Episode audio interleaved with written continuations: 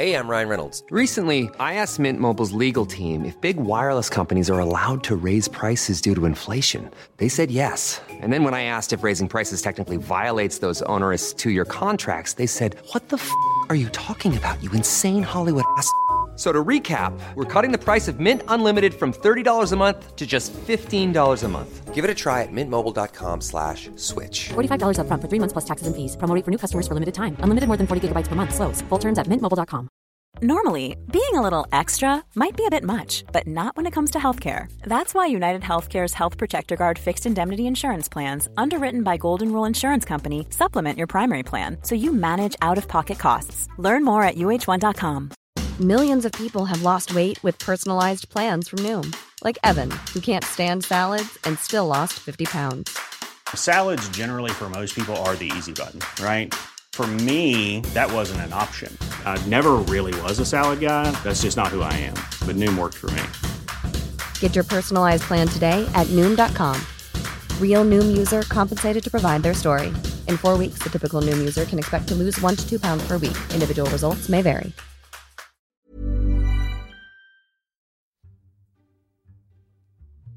Jeg tenkte jeg skulle si at uh, selv om vi begynner å prate og sitter her, uh, og, og sånt, så er det lov å kjøpe seg noe å drikke og ha det generelt eh, hyggelig. Uh, velkommen til oss her på Røverstaden. Innsiden livepodkast. Jeg heter Line, eh, og du heter Karoline. Gjesten vi skal snakke med i dag, han ble først kjent som deltaker på og vinner av Robinson-ekspedisjonen. Eh, Han er plateprodusent. Han har drevet plateselskap. Han har eget forlag. Han er igangsetter. Han er tidligere fotomodell. Han eh, er eh, riksklyse, eh, programleder og kjekkas. Ta vel imot Christer Falk!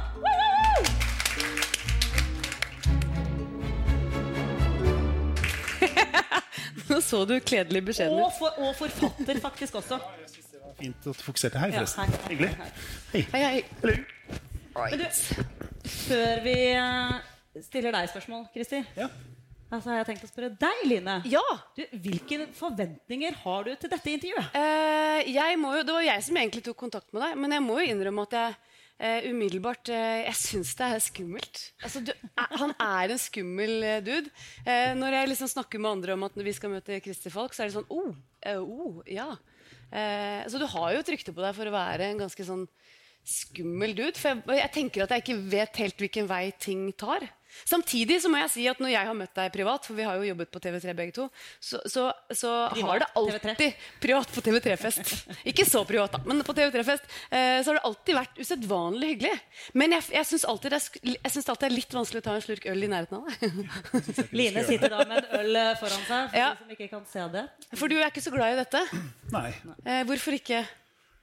Ja, det er sikkert greit med en slurk øl, så jeg skal ikke lage et helvete av det. Du- du Men hvis det blir mange slurker øl, så Nei. kommer du til å forandre personlighet til det verre. Og da kommer jeg til å synes det er veldig kjedelig å prate med deg. Det er det. Ja. Så vi, kommer til å telle slurker, og så kommer jeg til å si fra når det er nok. Ja, nå, nå gidder jeg ikke å snakke med deg mer. Jeg opplevde dette når jeg, var, når jeg var gravid. Så har jeg sikkert alle de damene i salen som, ikke, som har vært sammen med fulle folk når de ikke er fulle selv. er ikke veldig gøy, så jeg skjønner jo det. Men hvorfor har du valgt å ikke drikke selv? Altså, For det fins jo et press der ute. Det har du sikkert Ja, jeg er det press selv, jeg. For jeg presser jo på at folk ikke skal drikke. Så jeg er på en måte motsatsen til det drikkepresset. Nei, jeg har aldri vært interessert, aldri smakt. Aldri hatt øl eller vin, eller jeg har hatt en konfekt med konjakk i, i munnen en gang, og da spytta jeg det ut. Det er det nærmeste jeg har vært fylla. Men handler det om kontroll, da? Eller hva? Sikkert det òg, men det handler rett og slett om at folk blir veldig uspiselige når de drikker. Og Men ikke ett glass. Nei, ett glass og en slurk, som du sier. Kjør på med en slurk. Ja. Jeg kommer ikke til å tørre å drikke Nei, Ikke føl dere begrenset eh, av Christer Falk. Nei, men det er et eller annet med Du merker jo det sikkert sjøl når du er edru steder. Altså at eh, folk forandrer personlighet. Absolutt. Selvfølgelig. Og som regel ikke til det bedre. Men jeg syns det er gøy å bli med på den der bølgen. da. ja, ja. Jeg Nei, liker å miste hadde jeg blitt full med deg, så hadde det sikkert vært ganske gøy. Ja. Men jeg som har sett full eh, bare utenifra, så er det som å se veldig kjedelig Men nå TV. høres det nesten ut som Du har ikke noe erfaring med det sånn familiemessig? Det høres nesten ut som du er skada. Ingenting. Det er, moren min drakk nesten ingenting, og faren min drakk en øl av og til til maten. Og han sa til meg for sånn ca. 20 år siden at eh, jeg tror jeg bare gjør sånn som deg. Jeg, sånn. Så han har ikke drikket etter det. Nei. Men han, det var kanskje litt press den veien. Men det er mer sånn aldri vært noe mas på det. Og kjæresten min drikker. Hun er jo en sånn vinelsker som virkelig er sånn som eh, som eh, har vinvenninner som drar til andre land for å teste ut viner og sånt. Ja. Og det gjør meg ikke noen ting. Nei, men du syns ikke det gjør noe? Nei, hun, har jo, hun som gjør sånn som du skal gjøre i dag, og Ja. drikke et glass. Men altså, Nå tør jeg ikke noe annet. Og da er det greit. Men hvis jeg hadde sett henne full, så hadde jeg, jeg hadde ikke blitt sint. Men jeg tror jeg hadde syntes det hadde vært litt sånn, hadde vært, Kanskje jeg hadde ønska å sove et annet rom. Og jeg, det har hun nemlig sagt. Jeg snakket med kjæresten din i går, og hun fortalte at hun prøver å ta hensyn da ved å Hun er her, forresten. Hei, hei. snu ryggen til for å ta hensyn. Men hvis du har vært en idiot, og det er du tydeligvis innimellom, så ligger hun og puster fyllånde på deg. Det skjer. Og da hva, da, da må jeg spørre, hva, hva har du gjort da, når du er idiot og fortjener å få fylleånde i fleisen? Uff, jeg gjør så mye. Jeg er så irriterende. Det er det jeg har fått høre om meg sjøl i alle år. At, uh, at uh, For eksempel så roter jeg veldig mye og sånt. Og hvis noen ber meg om å rydde, så kanskje jeg danderer det sånn at det blir ekstra rotete fordi at jeg ikke liker å bli snakka til. For eksempel sånne helt enkle ting som det. Men det kan også være at uh, så generell kritikk er jeg dårlig på å ta. I hvert fall sånne menneskelige egenskaper hos som, er, som jeg ikke kan gjøre noe med. En ting er liksom at uh, du kan skrive litt penere. Ja da, jeg kan skrive litt penere. Men sånn som går på min personlighet, som jeg har vanskelig å gjøre noe med, syns jeg av og til er litt meningsløst å kritisere. Og da, da bare forsterker jeg de sidene. Hva gjør du da, da? Promper, kanskje. Sånn litt mer enn sånn at det blir dårlig stemning. Sånn masse, masse, masse fising. Hun hater alt sånn form for kroppslyder og alt mulig sånt. Og da kan jeg gå dit hen at jeg fiser hele huset sånn at det blir helt sånn, sånn tåkete i heimen. Det kan være min hevn. Men kan du bestemme deg for det? Hvis jeg vil nok, så, så gjør jeg det. Det slår deg ikke at det er litt barnslig? Jo. Jeg har aldri vært i en konkurranse og ikke være barnslig. Da hadde jeg tapt for lengst. Men eh, jeg, blir veldig barn, jeg blir veldig barnslig.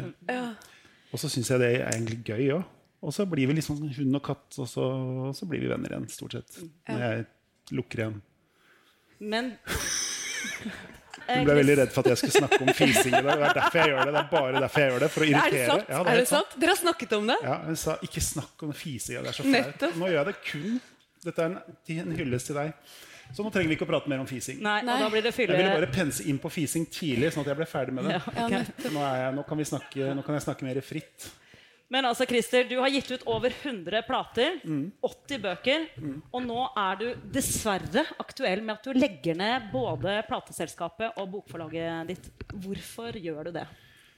Ja, det er litt sånn at øh, Bokbransjen har jeg aldri skjønt nå. Den, uh, jeg har bare gitt ut masse bøker som jeg liker og kunne tenke meg å ha lest sjøl. Det er litt sånn Har prøvd å finne litt sånn alternative måter å både finansiere og selge på, fordi at jeg vet at bokhandlerne er en uh, stor pedoring som du ikke kommer inn i hvis du er på utsiden av den. Og det er sånn veldig mye som skal til før du kommer inn i, i den verden.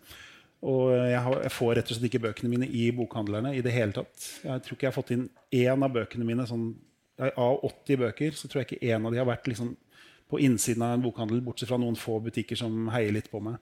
Og noen av de er jo kritikerros også. Ja, ja det er, De fleste av de får veldig mye oppmerksomhet. og Det er forsider i VG og Dagbladet Aftenposten og Dagsrevyen. Gjør, og sånn, normalt sett sånne typer bøker da, med så mye oppmerksomhet skulle vært liksom, på alle hyller eh, overalt. Sånne type bøker. Hva mener du Ja, med det? F.eks. når jeg gir ut boka om Paul Wachthaar i a-ha, som aldri har gitt ut en bok, aldri har snakket noe særlig i media, alltid vært den som har gjemt seg når intervjuer, som snakker ut om hele livet sitt, hele karrieren sin, indre krangler med a-ha, narkotikaopplevelser, sånne type ting, som du vet peprer eh, media overalt, så det virkelig blir eh, liksom massivt. Alle har fått det med seg. Da husker jeg at jeg gikk inn i en butikk på Gardermoen dagen etterpå hvor de ikke hadde uh, boka i det hele tatt. Og ja, Vi kunne ha solgt noe enormt mye av den, for jeg har fått så mye, vi har fått ekstremt mange spørsmål i dag. Men nei, vi har ikke tatt den inn. Ja, Men dere har kanskje bestilt, da? Nei. Det har vi ikke gjort. Men, hvorfor, eh, hvorfor tror du det er sånn? Nei, det er mange grunner til. Det er jo, Bokhandlene er jo sånn at uh, den er jo eid av alle de store kjedene. Alle bok, de store bokforlagene eier jo bokkjedene, Mm. som igjen eier distribusjonsnettet. Så de, så, det jeg tenker, da, er at det er veldig praktisk at det ikke kommer så mange nye til, sånn at de kan selge sine egne bøker. Jeg husker jeg hadde jo platebutikk på Aker Brygge i gamle dager. Uh, når jeg starta plateselskap, trykte opp en CD til 10 kroner og solgte den for 179 kroner ut av butikk. Klart at Det er jo en veldig god sånn, businessmodell. Og det er klart, Når du da trykker opp en Jo Nesbø-bok for 10 kroner i Kina eller sånt, og selger den til 349 kroner i butikk, så er det mye mer spennende for et forlag å fokusere på de bøkene enn de som er av, fra meg, som da du kjøper for uh, selvfølgelig en altfor billig penge, fordi de skal jo ha så mye rabatter osv. Mm. Men det er liksom bokhandlerne er helt vræka. Eller Bok-Norge er helt ko-ko. Det, det, er rett og slett en eneste stor sykdom. Jeg kunne sikkert prata mye om det. Men mm. bokhandleren er nå én ting. Det er en ganske liten del av det jeg driver med. Det er musikk jeg egentlig jobber med. Mm, ja. Og grunnen til at jeg slutter med musikk, uh, i hvert fall utgir musikk, er fordi at det er vanskelig å selge de, til butikk når det ikke er noen butikker igjen. Nå er det jo tre platekompanibutikker i hele Norge, og så er det tre-fire-fem indie-sjapper. Og det jeg liker aller best, er å lage fysisk format. Store, dyre, lekre ting som er omfattende, og som folk sier 'wow'. Det er liksom det jeg syns er det aller gøyeste. Uh, og det er også sånn lite marked for, da.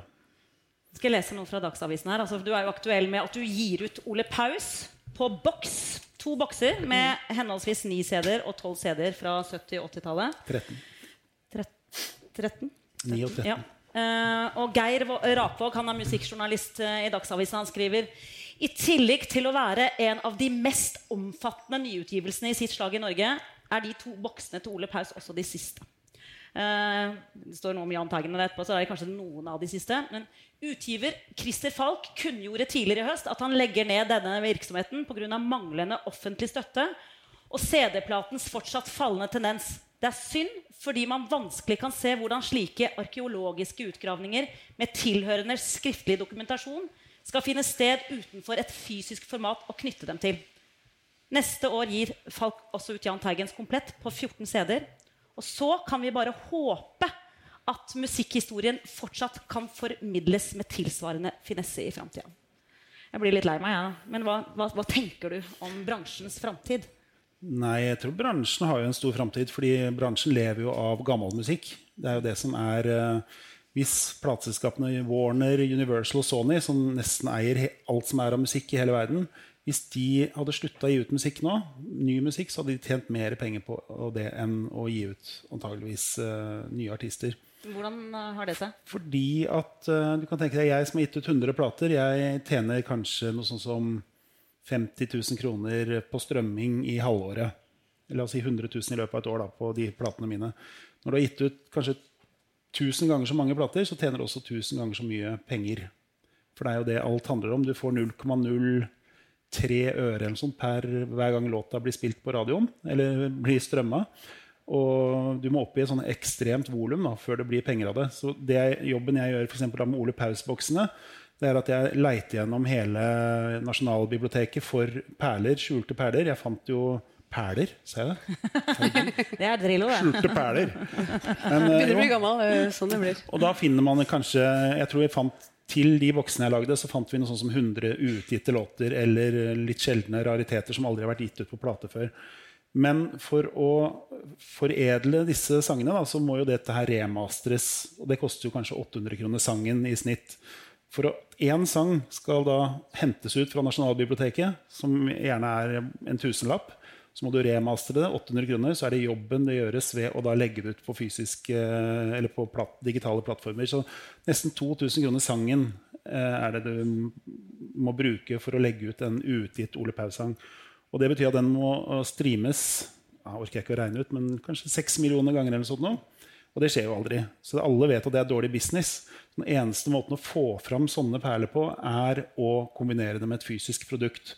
Og når det fysiske produktet da ikke er mulig å selge lenger, da er det også slutt på sånn type virksomhet. Så enten må da plateselskapene bestemme seg for å bruke av alt det de tjener på gammel katalog på Pink Floyd og ABBA, og så hente fram disse perlene, eller da bruke de pengene på nye artister, som også tar enormt lang tid før det strømmes. Du ser jo nå i gamle dager, i gamle, gode 80-, og 70-, og 60- og 90-tallet Det er jo i går. ja, men, men da kan man gi ut en plate, og så solgte den plata 10 000, selv om det var en litt rar jazzplate eller en acid jazzplate eller en punkeskive. eller noe sånt. Nå. nå selges jo en plate på norsk kanskje 300-500 eksemplarer i Norge, og det er en godt uh, solgt, uh, bra, over gjennomsnittet stor artist.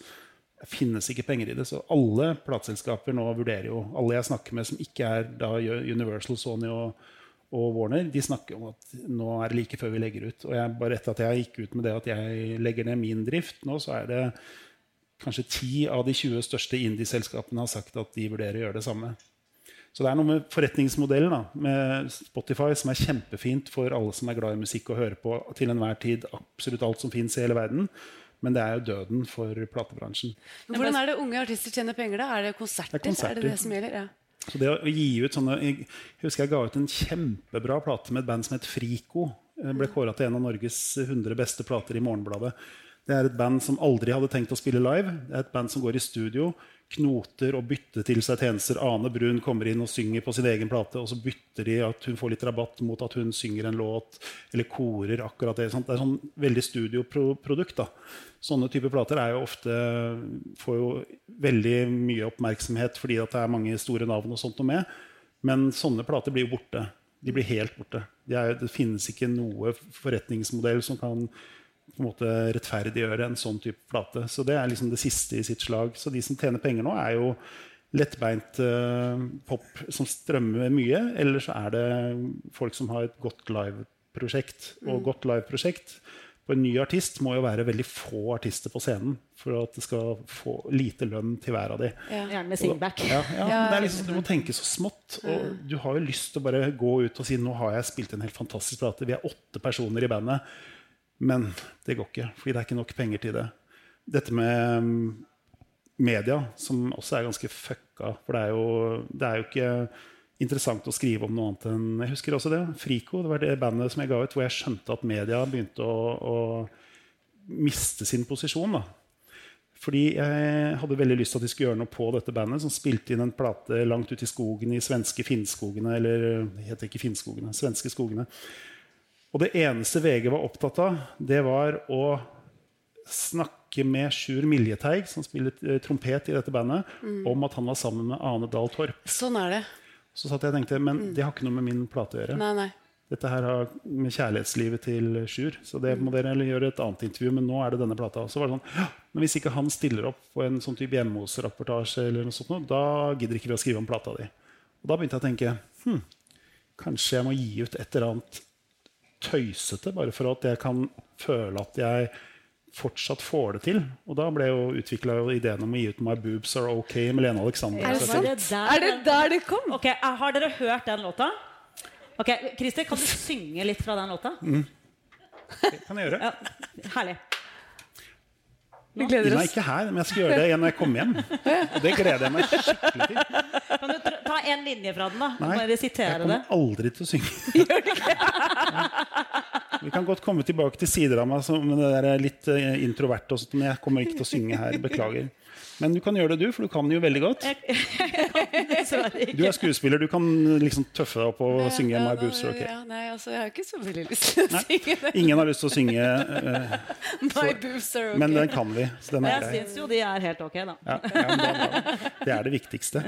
Men, men kan jeg spørre deg om en ting? For jeg, jeg fikk jo med meg eh, eh, det du gjorde ved Trond Granlund. Ja. Eh, du, og det var jo no, no, en, en, et produkt og noen konserter du faktisk liksom klarte å tjene penger på. Kan du fortelle litt om typ crowdfunding? Ja, for det er jo det. Jeg starta det første norske crowdfunding-selskapet i 2011, tror jeg det var. Da Ok, da må jeg stoppe. Hva er crowdfunding? Det er ikke sikkert alle vet hva det er. Crowdfunding betyr at uh, hvis du har en idé, da, hvis du har lyst til å gi ut en innsiden-bok, og så tenker du det er sikkert et kjempebra prosjekt, for alle her kommer til å kjøpe boka, tenker du. Og da går du hjem så skriver du boka, og så viser det seg at alle som sitter her i dag, de kjøpte ikke den boka, men de var veldig sånn positive og ga tommelen opp. og fy faen, dere er rå jenter Og sånt. Og så sitter du da og har driti deg ut og tapt masse penger. Men hvis du legger ut dette her som et crowdfunding-prosjekt, så kan du si jeg trenger 100 000 kroner jeg, for å gi ut innsiden-bok. Eh, hvis dere forhåndsbetaler 100 000 kroner, da skriver jeg boka, så får alle som har forhåndsbetalt boka i posten når den er ferdig. Så da kan vi på en måte teste markedet litt. Da. Det har jo på en måte vært en sånn eh, litt uh, redningsbøye for meg. For jeg er sånn som setter i gang prosjekter, selv om jeg veit at det er veldig dårlige ideer. Og så taper jeg masse masse penger på det. Så tenker jeg ja, ja. Men summen har alltid vært at jeg har gjort flere prosjekter som har gått bra, enn de som har gått dårlig. Som gjør at totalt sett, så hvis jeg ikke hadde gjort de dårlige, som ofte er de gøyeste, og de som jeg liker best å jobbe med, så hadde jeg bare gjort de som tjente, jeg tjente penger på, og kanskje til og med blitt litt rik. Men da hadde jeg ikke hatt et indre liv som var uh, like bra. For da hadde jeg jo Jeg, jeg blir glad av å gjøre dårlige økonomiske prosjekter. det gjør meg faktisk lykkelig.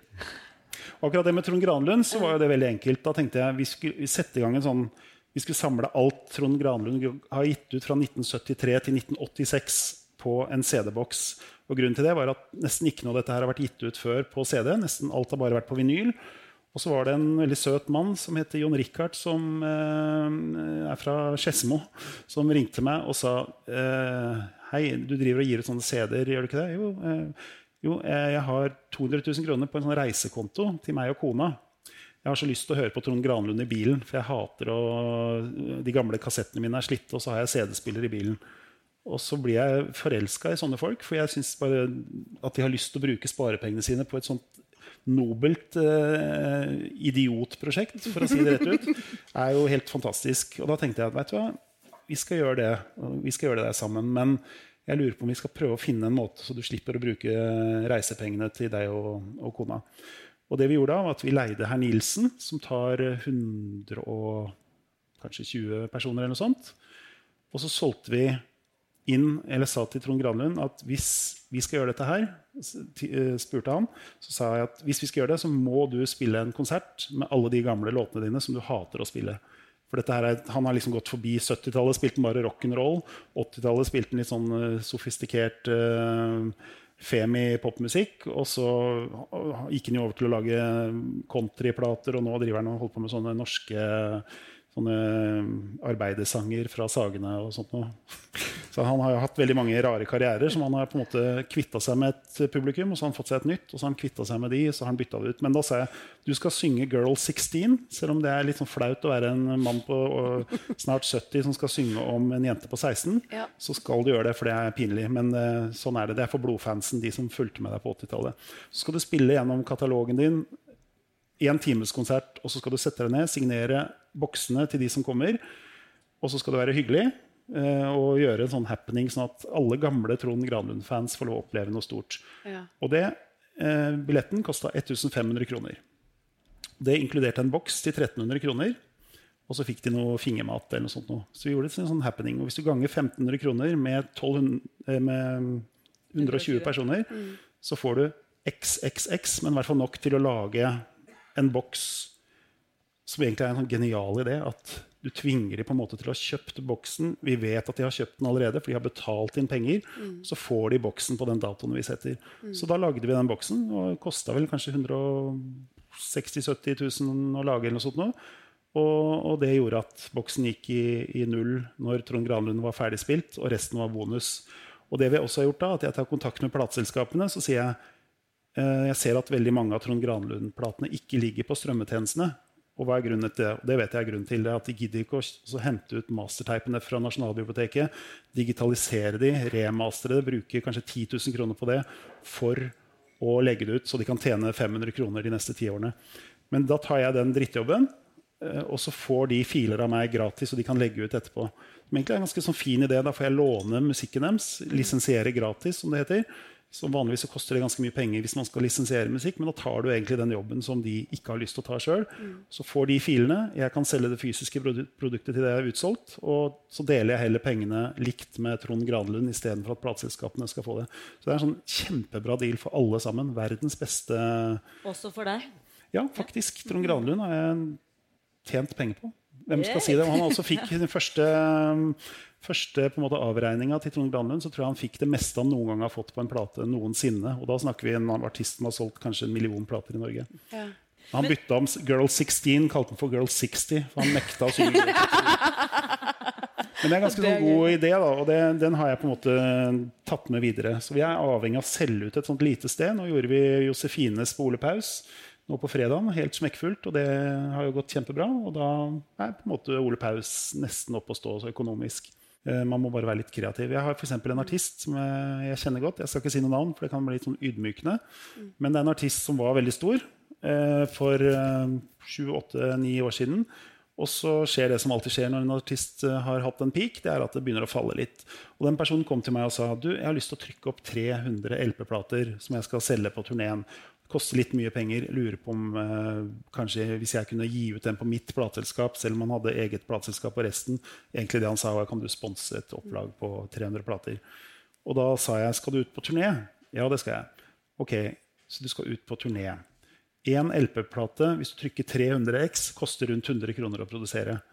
Så sa jeg hvor mange konserter eh, skal du spille? Nei, jeg skal spille 15 konserter. Ja, hvor mange tror du kommer per konsert? Nei, rundt eh, 200 personer per konsert. Ok, Da er det oppi 3000 mennesker skal du spille for. Da syns jeg du skal gjøre som følger. Du tar og trykker 3000 LP-plater. Og da så han på meg med «Hei, klikka for det. Men da får du det ned i 20 kroner stykk. Og så legger du på 100 kroner på billetten. For da tjener du egentlig 80 kroner per solgte plate mer. Og så gir du bort plata gratis i døra til alle som kommer. Og hvis du tenker den veien, så begynner man å tenke sånn Shit, det er jo genialt. Jeg er genial. Men da er det liksom Da, da, da 3000 ganger 20, da koster det deg seks, eh, 60 000 kroner å, å trykke opp. Men 3000 ganger 80 som du tjener, er 240, så da har du egentlig tjent 180 000 kroner på å gi bort plater. Alle blir glad. Plata fins i de tusen hjem, og de kommer til å kjøpe plata nummer to også, for folk er stort, stort sett som liker å ha eller jeg i hvert fall liker å ha komplett. Men hvordan gikk det? Vet du hvordan det gikk? gikk kjempebra. Ja. Han er glad i meg. Ja, han er Nei, liten applaus for det. Men altså, vi er jo nødt til å hoppe litt tilbake. Vi er nysgjerrig på hvor du kommer fra. Hvordan er Altså, Christ... Hvordan blir man en sånn som Christer Falk? ja. Det lurer jeg på. Ja, jeg tror ikke det er et mål. Men det, er, eh, det ble nå en gang sånn det ble. Jeg jeg er født i, på Bislett. Ikke Ja. Yeah. Noen er happy med Bislett? Midt på Bislett. Midt i denne ringen. På, nei, jeg er født på Ullevål. Bodde på, i Bislett i tre år. Så flytta jeg til Drøbak, som jeg bodde til jeg var 19. Og så var jeg ett år i militæret. Og så flytta jeg tilbake til Oslo og starta platebutikk da jeg var 20 år. Det var veldig kort oppsummert Men har du noen søsken? Eh, altså, Jeg har to halvbrødre. Så eh, altså, hvordan blir dette? Mor, far på hver sin kant? Eh, Ja, faren min satte i gang. Han var Norges eldste far. Han ble far når han var 68 år. Så jeg har eh, halvbrødre som er litt yngre enn eh, mine egne barn. Det er perverst. Ja. Men det er gøy, da. Men- Men, men- jeg er da oppvokst i Drøbak. Veldig sånn eh, trygt, eh, godt hjem. Eh, mamma var fotballtrener, og faren min var badmintontreneren min. Så vi var sammen hele tiden, hele året. På hver eneste helg så spilte jeg enten fotball- eller badmintonturnering. Og alltid så var pappa med, eller mamma med, eller begge. Visste dere at Christer Falk har, det, har du vunnet eh, NM i badminton? Nei, men jeg syns vi kan godt si det. For det hørtes så mye bedre Ja. ut enn å være på tredjeplass i junior-NM. Ja, det var ikke så verst, det heller, da. nei, men jeg vant NM, jeg. Ok, men Begynte du, begynte du å spille pga. faren din? Eller Nei, begynte han han å trene deg fordi du begynte å spille? Nei, jeg, jeg begynte å spille fotball, og i og med at mamma var trener og faren min da var oppmann de, de årene jeg spilte, så, så fikk jeg nok litt mer spilletid enn kanskje talentet mitt tilsa. For jeg tror de ville så gjerne at jeg skulle bli ålreit å spille og synes det var gøy når jeg var på banen. Jeg kanskje var ikke så god at jeg burde vært der så mye som jeg var. da. Og når jeg skjønte at det var veldig konkurranse på fotballbanen å, å bli god i noe, så fant jeg vel egentlig ut at jeg måtte finne meg en sport som ingen drev med, sånn at jeg kunne bli veldig god. Sånn jeg, det viktigste for meg er bare å være eh, på, øverst på pallen. Det er ikke så viktig hvordan. Så da var badminton tenkte jeg, det var ingen som drev med. Faren min spilte litt sånn hobbybadminton, så jeg var på tre treninger. Og så begynte jeg å slå en del av disse gamle folka som var der. Og så etter ett år så var jeg klubbmester, og så ble jeg kretsmester. Og så flytta jeg mens jeg var militær og flytta helt til Moss og prøvde å bli proff eh, badmintonspiller. Og så fant jeg vel ut at Da jeg begynte å vinne litt sånn store turneringer, så kosta det 5000 kroner å melde seg på, og premien var 3000. Og da skjønte jeg vel egentlig at eh, å drive med badminton heltid kanskje ikke var eh, det mest lukrative man kunne gjøre. Så da starta jeg platebutikk. Men eh, hvor kommer musikkinteressen din fra? Har du spilt i korps? Er du fora med jazz siden du er liten? Hvor- Hvordan, Ja, litt fora med jazz siden jeg var liten. Eh, Mamma var veldig musikkinteressert, og faren min har alltid vært veldig musikkinteressert. Og faren min er litt sånn jazzmann, og moren min er litt mer som Cornelis Vresvik og viser og Ole Paus og sånt. Så det begynte vel med at jeg hadde en sånn veldig musikkfetisj uh, veldig tidlig. Men kan du spille noe selv, eller synge? kan eller? ingenting. Nei. Jeg sang i et band. Ja. I 1993 så ga vi ut en singel. Det var en Ja. ganske er noe av det dårligste jeg har hørt. hva, het, hva het den? Nei, jeg tror faktisk jeg skal la være å begynne å snakke om det. For da begynner folk å leite det opp. For nå har jeg tror jeg har greid å knuse og, og destruere alle eksemplarene i hele verden av den plata vi ga ut. Jeg har en avtale med hun som driver Rock'n'Rolls, bruktbutikken, at hvis det kommer inn en plate på lager, så skal hun filme at hun knekker den, og så vippser jeg henne 100 kroner. Ok. Det er rett og slett det jævligste av det jævlige. Men vi trodde vi var litt sånn Jeg, jeg sang, da. Og jeg sang litt sånn som George Michael. Men han synger ja, fint. Ja, og han synger veldig fint, men jeg sang litt sånn som jeg skulle ønske at jeg låt som George Michael, men at jeg ikke fikk det helt til. Ja. Og så var vi litt sånn funky, men vi var liksom ikke, nei, det var, alt, alt var liksom Det var den acid jazz-perioden. Og da var det faktisk sånn at vi, eh, vi fikk egentlig sånn halvveis avtale med Warner, plateselskapet, som da skulle signe oss. Og vi hadde aldri hatt konsert før. Vi skulle ha en sånn showcase på et sted som heter Head On i Oslo. Og da toppa vi en sånn funkfestivalplakat og sto øverst på den lista foran et par sånn ganske kjente navn, fordi han ene i bandet kjente han som drev Head On og alt mulig sånt. Og så skulle vi da spille ti sanger, og så gikk jeg på scenen, strutta av selvtillit. Det var sånn virkelig at jeg tenkte dette her vi er veldig bra, men jeg har jo aldri sunget foran noen i hele mitt liv. Og så kom jeg på scenen, og så fikk jeg bare verdens verste nedtur. Jeg begynte å, det begynte å sprute svette fra ryggen. Og det var før jeg fikk hår på ryggen som gjorde at det bare forsvant ned i buksene. Og så sang, vi, sang jeg én låt, og jeg kjente at jeg, det litt lekne kroppsspråket i øvingslokalet det forsvant helt. Jeg var helt, sto helt stille. Hadde håret foran øynene, sånn at jeg slapp å ha blikkontakt med publikum. Og så sa jeg til bandet i sang nummer to at eh, jeg slutter nå. Så det ble to sanger, og bandet var dritforbanna på meg. For vi hadde jo liksom, nå hadde vi sjansen, og da satt Knut Bøhn i Warner, som var liksom hadde, eh, han som oppdaga Anne Grete Preus og eh, September When, som sto klar med sjekkheft omtrent. Og jeg kjente bare det er det jævligste jeg har gjort i hele mitt liv. Og det er den eneste gangen, siste gangen. Det er kanskje litt derfor jeg ikke vil synge i dag òg. For det å synge foran andre, det skal jeg aldri gjøre. Noen gang. Du bestemte deg for det Jeg bestemte der, meg for det da. Og så var det litt sånn rart her for en fire-fem år siden. Så, så eh, et band som heter Poing, som er sånn veldig veldig bra samtidsmusiker. De beste musikerne i Norge, med Rolf Erik Nystrøm på saksofon og Frode Haltli på trekkspill. De har sånne julekonserter på Victoria scene. Eh, Og de lurte på om jeg ville være med på et sånt foredrag og, og snakke om Prince. For der vil de eh, at både det skal være litt sånn musikk og litt foredrag, og så skal det komme en tryllekunstner, og så kommer det plutselig en og slår seg litt, og så er det noen som kanskje lager noe speilegg. Og det er helt sånn sjukt julekonsept. De skal sikkert ha det i år også. Jeg, har vært på det en del ganger og tenkt det her er galskap. Så lurte de på du, du har ikke bare lyst til å gjøre en Prince-låt da, når vi først er der. Så tenkte jeg et lite øyeblikk at de beste musikerne i Norge supermusikere og gjøre en Prince-låt. Jeg kan jo alle Prince-sangene på rams. Ja. Så tenkte jeg det skal jeg jaggu meg få til. Og da kom Simone fra D-Sound som skulle kore for meg. Og alt sånt, og så skulle jeg egentlig si et eller annet sånn avslutningsvis om Prince i et sånn litt sånn halvveis innstudert foredrag. Og så skulle de begynne å spille du, du, du, du, en bassen til 'Forever In My Life'. Og så skulle jeg da ta mikrofonen. Jeg så det for meg. Det skulle være ganske stilig. Og så hadde jeg dress og tenkte nå, ja, dette her blir tøft. Og så gikk jeg fram mot scenen, og så fikk jeg den der kvalme følelsen. Bortsett fra at nå hadde jeg hår på ryggen, så nå festa jo alt og klogga seg på eh, skjorta mi. Og så sa jeg til Simone ta, ta den, du. Og så fiksa jeg det ikke. Og så gikk jeg bak igjen, og så sto jeg sånn med håret foran, og så kora jeg litt. Bare- Men jeg holdt mikrofonen langt unna, så det ikke skulle komme lyd ut. Så kora jeg bare for meg selv da, på Simone. Så jeg har jo spilt med Poing og Simone fra Disan mm.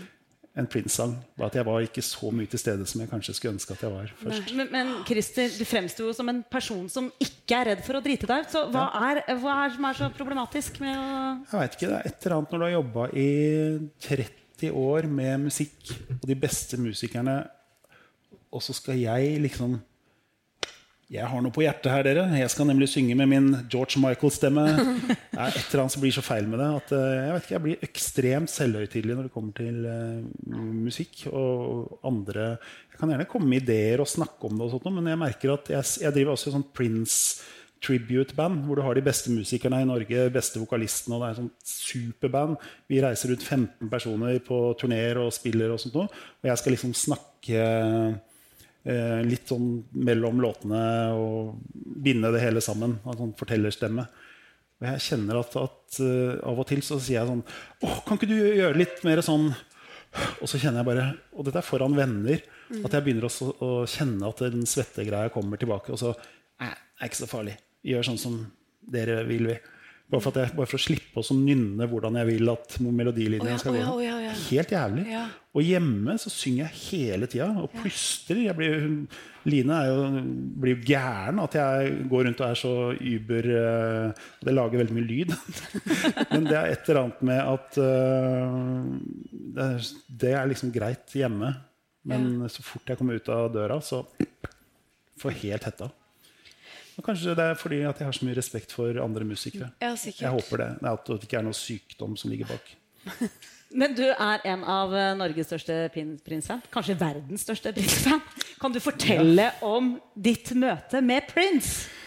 Ja. Vet om fortalte før, men vi må jo høre det. Han har vært på 56 konserter med Prince. Jeg har vært på 56 konserter, og jeg har da 2500 Prince-ting. okay, hva- 2005 Kan du fortelle de verste, kuleste Ja, De rareste tingene jeg har, er vel de originale mansjettknappene Prince brukte i Purple Rain-filmen. Oh. Og så har jeg da en gitar hjemme som Prince spilte fra 1999 til 2000 på nyttårskonserten.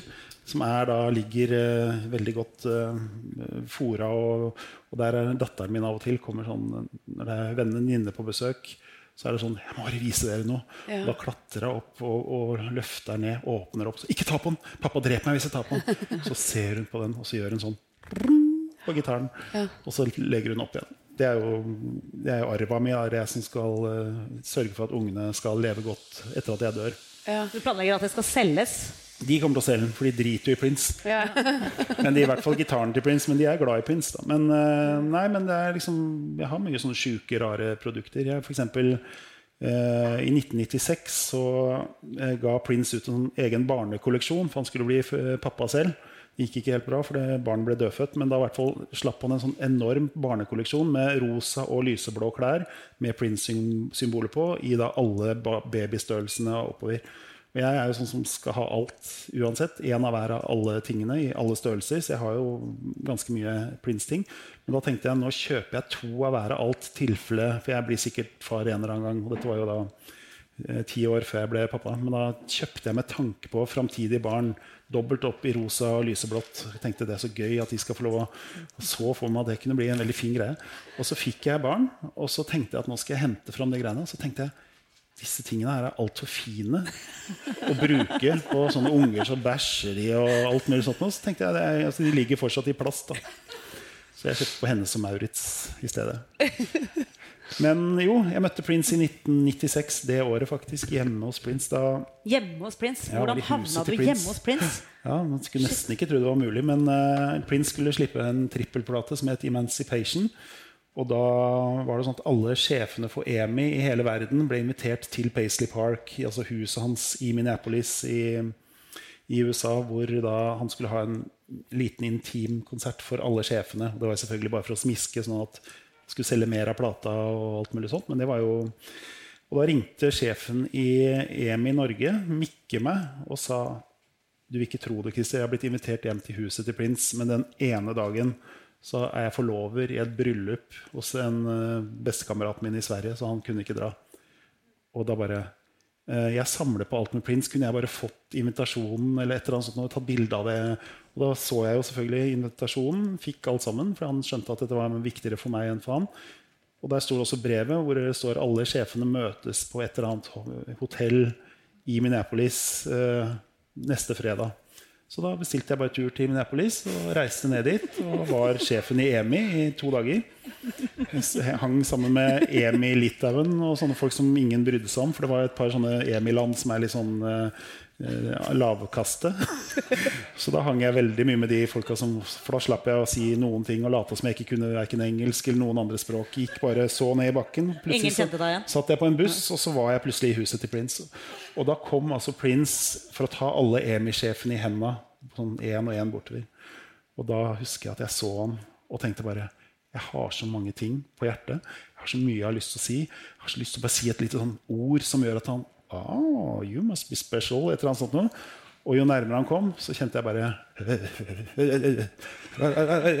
Sånn som Mr. Bean som skulle hilse på Så begynte jeg å kjenne litt sånn alt, alt bare spant i hele kroppen min. Og begynte å- mye svette på ryggen igjen, selvfølgelig. Alt, alt gikk gærent. Og når han endelig kom fram, så sto jeg bare som aspeløv og skalv. Stakk jeg fram hånda sånn. Så sa jeg bare I am Norwegian, sa jeg. Og så så han på meg, og så sa han That's really good to know. Og så gikk han videre. Og det er mitt eneste og første og siste møte med Prince. Han var ikke noe hyggelig i det hele tatt. Hvordan hadde du det når du dro hjem derfra etterpå? Nei, Da var det jo konsert etterpå. Og okay. det som var så rart Da, da spilte han da min favoritt-Prince-sang midt i eh, konserten. 'Joy in Repetition', med en sånn fantastisk gitarsolo på. Og midt i soloen så spratt plekteret hans i en sånn bue opp i lufta. Og jeg bare står sånn. Du tuller. Og da Peker på hånda si. There is a God, tenkte jeg da. Han så ikke på meg, men jeg så på han. Men historien inni hodet mitt har blitt at han blunka til meg og sa 'Du er helt ok'. eller Ja. sånt noe. You are Norwegian, and it's okay. I like you a lot. Yes. Det var det han tenkte. Normally, being a little extra might be a bit much, but not when it comes to healthcare. That's why United Healthcare's Health Protector Guard fixed indemnity insurance plans, underwritten by Golden Rule Insurance Company, supplement your primary plan so you manage out of pocket costs. Learn more at uh1.com. Say hello to a new era of mental health care. Cerebral is here to help you achieve your mental wellness goals with professional therapy and medication management support. 100% online. You'll experience the all new Cerebral Way, an innovative approach to mental wellness designed around you. You'll get a personalized treatment plan from a therapist, prescriber, or both in a safe and judgment free space.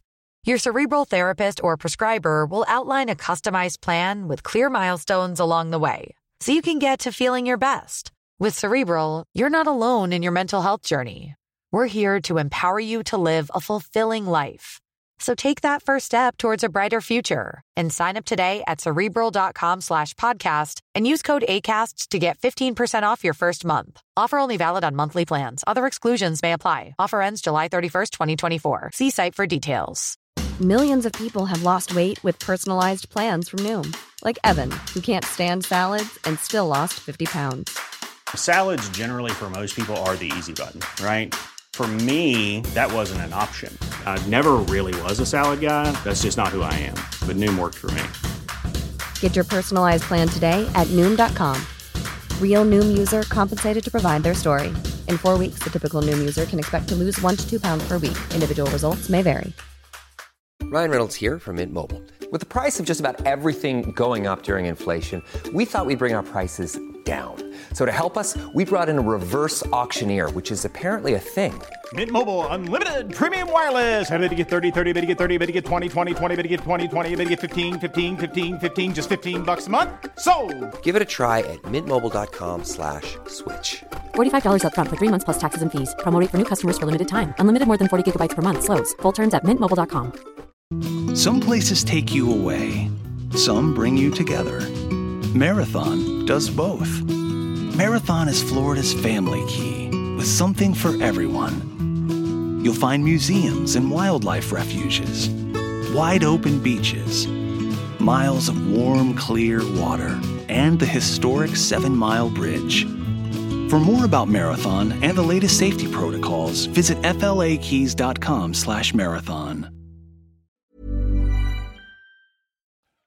Eh, nå har vi fått med oss eh, mye platekarriere, bokhistorier. eh, men vi må litt tilbake til det du først ble kjent for Norges befolkning. Robinson.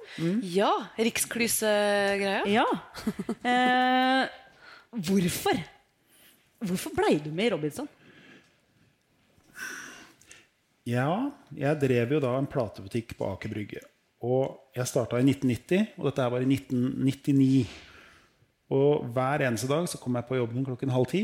Og hver dag så gikk jeg klokken halv ni etter at jeg hadde telt opp kassa og stengt. Og selv om jeg likte å stå i platebutikk veldig veldig godt, så tenkte jeg at disse dagene blir veldig like. For i tillegg så sto jeg der på lørdager. Og når jeg ikke hadde noe å gjøre på søndager, så gikk jeg gjerne ned og sto i butikken da også, for da var det mye turister og sånt bak i brygget. Så jeg, jeg var vel egentlig på jobb hver dag hele tiden. Og jeg gjorde ingenting annet i livet mitt. Jeg gikk på en kino etterpå. Eh, var veldig asosial. Eh, er veldig asosial. Men det var i hvert fall sånn at da tenkte jeg det, eh, Kanskje man skulle i hvert fall dratt på en ferie eller gjort et eller annet en gang iblant. Og så var jeg også singel. Og hadde egentlig ingen sånne tanker om noen å dra på ferie med. Og jeg er litt sånn som liker å dra med folk. Og det som skjedde var at jeg så på svensk Robinson. Inn, gikk på reprise rett før de da sa at de skulle starte Robinson i Norge. Og da så jeg en fyr som het han het for noe? Hollender til etternavn. Jeg husker ikke, Han var i hvert fall en ganske gæren fyr. Det viste seg i ettertid.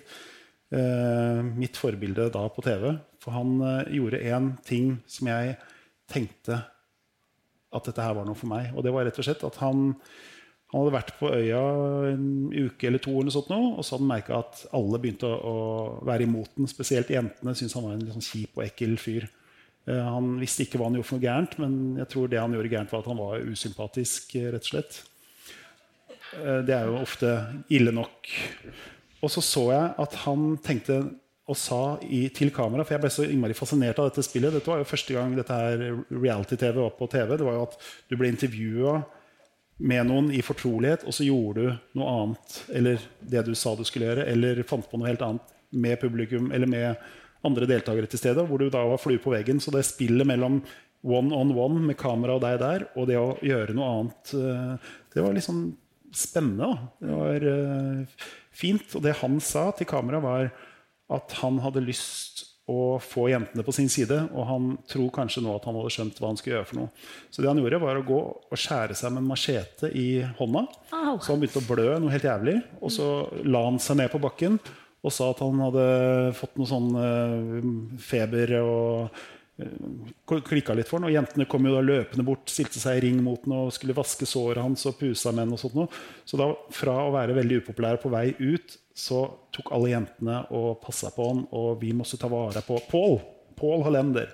Vi måtte ta vare på Paul, og de skulle pjuske med ham. Så det gjorde plutselig at han kom veldig langt. Og så husker jeg at han sa, etter at det var kryssklipt med at han sa jeg må gjøre et eller annet. Og så kom den scenen hvor han skjærte seg, og som igjen ble klippet med at han gjør sånn mens alle jentene ligger rundt. Så ser han sånn inn i kamera. Så smiler han. Og ser sånn, hva skal vi beskrive det Ja, det var et sånn som? tilfreds sånn nå. Det var ikke så vanskelig i det hele tatt. Og da skjønte jeg vel egentlig at Robinson var helt perfekt for meg. Jeg kan gjøre hva jeg vil eh, med folk til stede, men så lenge jeg er ærlig med eh, seerne, så kan jeg sikkert slippe unna med absolutt alt, tenkte jeg. Og det er jo en kjempeidé, bortsett fra da at eh, når jeg var med på Robinson, så regisserte jeg veldig mye av serien for uh, inni hodet mitt. Da. Og tenkte at hvis jeg sier det, så skjer det. Og hvis jeg gjør det, så kommer det til å skje. alt mulig sånt. Men så er det jo 16 mennesker der, og dette skal skvises inn på 45 minutter uh, hvis du trekker fra reklamene og konkurransene. Og så tenker du at 16 delt på 45 er tre minutter per person. Og hvis alle har en sånn plan inni hodet, så vil jo han regissøren av programmet antageligvis bli gæren. Fordi at, uh, så det som skjedde, var jo at de ofte ikke tok med de tingene jeg gjorde som jeg hadde planlagt å være kjip eller ekkel og guffen, men de tok bare med og filma når jeg var det, som gjorde at jeg kom jævlig dårlig ut av det. vet du, sånn skikkelig. Er det sånn du ble riksklysa? Ja, det var nok ganske medvirkende. Jeg hadde en episode jeg er ganske stygg. Jeg tror ikke jeg har sagt det til noen før, men jeg kan jo si det nå, siden dette her er i all fortrolighet. eh, og det var én person som var med eh, da jeg var deltaker i første to dagene var vi der ute, og da var jo alle sånn Shit, vi skal i hvert fall ikke være den første som blir stemt hjem. Det er helt, helt sikkert. Og det som da skjer, er at vi ser litt på folk. Hvem, er, eh, hvem smiler, og hvem ler av de dumme vitsene dine? Og hvem ler ha-ha-ha? For de som ler ekstra høyt, de er absolutt interessert i å bli vennen din. Mm. Og da det er så mye sånn nonverbal kommunikasjon i begynnelsen før vi på en måte kommer litt inn på hverandre. Og da merka jeg at det var et par som stussa litt på en fyr som eh, vi ikke likte så godt. Og da tenkte jeg, feig som jeg var, jeg må bare sørge for at alle får ut den ene personen fort. Og da var vi åtte på et lag. Hvis jeg får ut den ene personen og har fire med meg, så er det tre stykker som skal ryke. Så har jeg liksom fire programmer garantert hvis jeg får ut den personen først. Og det som skjedde var at når vi var med på Robinson, så var vi på et hotell i Filippinene. Eh, skulle egentlig bare rett på det hotellet, gjøre noen pressegreier, og så skulle vi ta en, eh, et fly ut til det øya hvor vi skulle være. Og det som skjedde, var at um, det ble en sånn tyfon ute på øya, så vi måtte vente i fem dager. eller noe. Det var så vidt det ble en produksjon eller ikke. Så i fem dager var vi på hotellet. Ingen hadde lov til å snakke med hverandre. Og alt var sånn superhemmelig. Hvis du skulle på do, så måtte du omtrent ringe noen fra produksjonen som fulgte deg ut. Og om spisesalen var det to og to som spiste i hver sin side. Ti minutters lunsj, og så tilbake på hotellet igjen. Og det som jeg merka da, var at uh, han ene da, som jeg tenkte at han jeg tenkte veldig tidlig på hvem skal jeg ofre. For jeg hadde en sånn taktikk at jeg alltid måtte være i flertall. Men jeg måtte aldri være mest populær, for da ble jeg sett på som trussel. Så det som eh, skjedde var at denne ene personen, når vi kom ut på øya, så begynte vi selvfølgelig å prate sammen, alle sammen. Og 'Hei, hei, hva heter du?' Og, dørt, dørt. og så sa jeg bare sånn veldig tidlig, første dagen La dere merke til hva som skjedde på hotellet? Nei, hva? Fortell! Nei, jeg kan kanskje ikke gjøre det. Det er litt kjipt. Jo, fortell, da! fortell da. Og da visste jeg at jeg hadde liksom veldig oppmerksomheten blant en del av disse jentene. Nei, jeg bare syntes det var litt ekkelt, det som skjedde med han som ikke likte. Han, han bestilte horer på hotellet, sa jeg. Uh, og han hadde bestilt to horer på hotellet, og så hadde han da skrytt til meg sånn at hun ene hun var veldig vakker, men hun kan ikke ha vært mer enn 15. eller sånt, Nei, du kødder. Nei, vær så snill. satt ut et helt sånn sjukt pedorykte om han ene oh, stakkars fyren. Og de bare 'Du kødder!' Nei, men vet du hva? Han er gift og sånn. Jeg synes ikke vi skal, men jeg syns vi skal bare straffe han. Jeg synes vi skal straffe han så jævlig ved at han bare stemmer det ut med en gang. Uten at han aner hva som skjer. For jeg måtte være bare avhengig av fullt kaos de første tre dagene. Så det som skjedde, var at da eh, denne mannen Trenger ikke å nevne navn, men eh, han fikk jo alle stemmene mot seg i programmet nummer én. Ja. Og han var helt sikker på at det var bingovertinna Kari som skulle ut. fordi hun var jo liksom mest naturlig litt sånn 60 år gammel og litt treigere i sporet. Men ja. han var sånn jaktmann og fin rød bart og sånt noe. Og det som da skjedde var at Han skjønte jo ingenting av hva som skjedde. Uh, ble stemt hjem. Og da tenkte jeg fint, nå har jeg fire stykker på min side. Vi har tre som vi kan ofre hvis vi taper konkurranse framover. Og så gikk jeg til de jentene og så sa jeg bare så dere veit det. Eh, denne mannen var ikke pedofil. Han hadde heller ikke kjøpt horer, men nå veit dere hva jeg er i stand til å gjøre. Så det lønner seg å være venn med meg. Å, oh, fy faen! Du kødder! Shit! Og da var de så redde for meg resten av den produksjonen at det var ingen som turte å gjøre noe annet enn akkurat det jeg sa. For da, jeg trua jo folk med at eh, Ok, hvis det skal være sånn, så går jeg bort og så gjør jeg et intervju om deg etterpå. Greit, det. Nei, nei, nei, nei, nei, ikke gjør det. Nei, det er samme for meg. Dette styrer du sjøl. Så jeg var liksom psycho. Og det var akkurat sånn jeg tenkte eh, at det har ikke noe å si hva jeg gjør eller ikke gjør. For det er bare en del av spillet. Alt er lov. Men jeg glemte jo det at moren min bodde i Drøbak og øh, vis, fikk jo vite hva folk i Drøbak syntes om meg når dette kom på TV. og sånn. Den siden det gadd jeg ikke å tenke på. Jeg skulle bare vinne. Men nettopp, du skulle vinne. Men allikevel så sto det jo mellom deg og en annen i finalen. Hvordan Allikevel så fikk du alle stemmene. Ja, og men... da kan du ikke bare ha vært en psyko-fyr. Nei, det var jo det som var det spillet som var vanskelig. At du begynner med å være helt sånn kompromissløs og gæren, og så tenker du at ingen skal få vite noe om meg. Og så fant jeg en fyr som het Poppe, en sånn tjukk kar fra, fra Arendal som prata rart. og han skal jeg bruke for det det er verdt, for han er jo bare en sånn fyr som Og så går det liksom tre dager, og så har man, man, når man bor så tett på hverandre Det er jo helt sykt, fordi at du ligger der, og så begynner man å skravle, og så skravler man Jeg tror jeg skravla mer med, med, de folka som var på øya med meg i løpet av de månedene vi var der, enn jeg har prata med min beste venn i hele mitt liv sammenlagt. Vi, og vi er, alt er så tett på, så vi, vi blir jo sånn fra å være tenkte han, han er sånn lett å kvitte seg med og jeg har ikke noe følelse for han. Så gikk det tre dager, så bare skjønte jeg at det er verdens fineste menneske. Så tenkte jeg, faen. Og hele planen min, jeg må være tro mot planen min. Jeg må skvise den ut når den tid kommer. Men så blir jeg jo så glad i den. Og, så prøvde, og det å balansere de to verdenene der, det var mye vanskeligere enn jeg trodde. For jeg hadde bare tenkt å tenke nå er tida kommet for at Poppe skal gå. Ha det bra, Poppe. Og da husker jeg at den dagen den tida kom, så tenkte jeg jeg må jo være tro mot konseptet. Jeg må jo være feig, for han kommer til å slå meg. Mye mer populær enn meg. Men han må bort. Og da lurte jeg han ut. Og det å lure da en person som etter hvert, etter 40 dager, har blitt en av mine nærmeste venner. For jeg hvordan hatt får du til å gjøre det? Nei, det, er det, jeg det jeg ikke skjønner, for jeg hadde ikke klart å spille det spillet og, og sett de folka inn i øynene og være på den øya over så lang tid. Og være så jævlig kald, da, for det, opp- jeg opplever det som kaldt. ja, liksom. Det er iskaldt. Men det hvordan får du hvordan, altså, hva slags, hvordan er du Er du psykopat, Christer Falk? det som kanskje er litt psykopatiske trekk. Så Koselig å snakke om seg selv som, som en. Men at jeg har liksom en sånn Jeg husker det var en fyr som hadde stjålet eh, og lånt Eller lånt mange CD-er i butikken min og lurt meg. Han sa han var DJ på et utested. Stjal og stjal og stjal. Og stjal Og så skulle jeg sende regninga til slutt, og så fikk jeg ikke noe penger. Det er ingen som heter det som jobber her. Så tenkte jeg for en uh, dårlig fyr. Og en person jeg kjente godt og jeg nært, uh, trodde jeg hadde et nært forhold til. Og så ender det da med at den personen får jobb et sted Jeg trenger ikke å si hvor, men et sted som er veldig relatert til det jeg jobber med. Og jeg husker at jeg skulle ha en stor konsert hvor da vedkommende skulle ha en veldig sentral rolle i denne konserten eh, i Oslo Spektrum. Og så sa jeg da til de som i Oslo Spektrum at ok, jeg må se gjennom lista. Den personen kan ikke jeg jobbe med. Dette er en tyv. Han må jeg bare sørge for at aldri skal ha med meg å gjøre. Hva, er det en tyv? Ja. Og dette her var da kanskje 15 år etterpå. Og jeg tenkte at navnet skal bare ligge der og gjære og putre helt til våre veier krysses en dag. Og så skal jeg krysse den og ødelegge livet hans!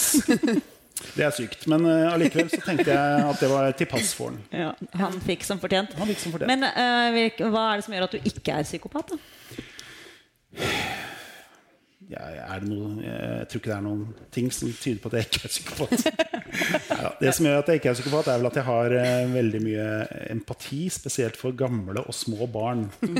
Det er sånn helt sykelig at jeg blir helt sånn eh, opplever urettferdighet og sånt at unger føler seg utafor. Da blir jeg helt sånn Ja, For da griner du, gjør du ikke det? Ja, det kan jeg også gjøre. Jeg kan grine mye rart. Men, eh, men i hvert fall det med unger eh, som eh, Eller jeg husker jeg så en sånn VG-sak nå med en gutt på 13 eller sånt som har blitt mobba. Jeg vet ikke om den ligger ute Ja, i dag. ja, jeg Fy faen, jeg fikk helt sånn hjerteklapp.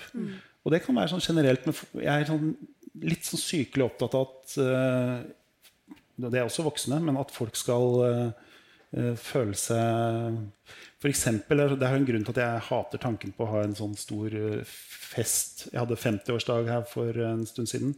Og tanken på at alle mine venner som ikke har noe med hverandre å gjøre, annet enn at de kjenner meg og liker meg, at de skulle da samles, så hadde jeg antageligvis ikke greid å kose meg. For jeg hadde bare gått og tenkt herregud, jeg, en av mine beste venner er olympisk mester i kjemi. Og så er det en heavyrocker. Og så er det en eller annen som eh, bare driver med sånn New Age-ting. Og så samle de folka sammen. Jeg hadde bare gått inn og vært stressa på at krasje, verden må ikke krasje. Jeg vil, ikke, jeg vil ha de hver for seg. Jeg vil at vennene skal være venner eh, uten at jeg må dra de inn i et eller annet som jeg står i. Jeg vet ikke om dette her var noe forklaring på hvorfor jeg ikke er psykopat. Jo da, og jeg har, det er, ma ja, det er veldig mange mennesker som sier veldig mye fint om deg. Blant annet Jan Frode, som er din tidligere sjef Mm. i TV3. Varmeste og fineste fyren. Det må være et tegn på at jeg ikke er Ja. psykopat. Nest etter hunden er Christer den beste venn man kan ha. Og eh, saksof saksofonist eh, Benny Hofseth. Bendik Hofseth sier å få eh, eh, snakke med Christer er som å få Jesus inn i stua. Alle trenger en Christer Falk og fortjener en Christer Falk i livet sitt. Så det er mange som har mye fint å si om det.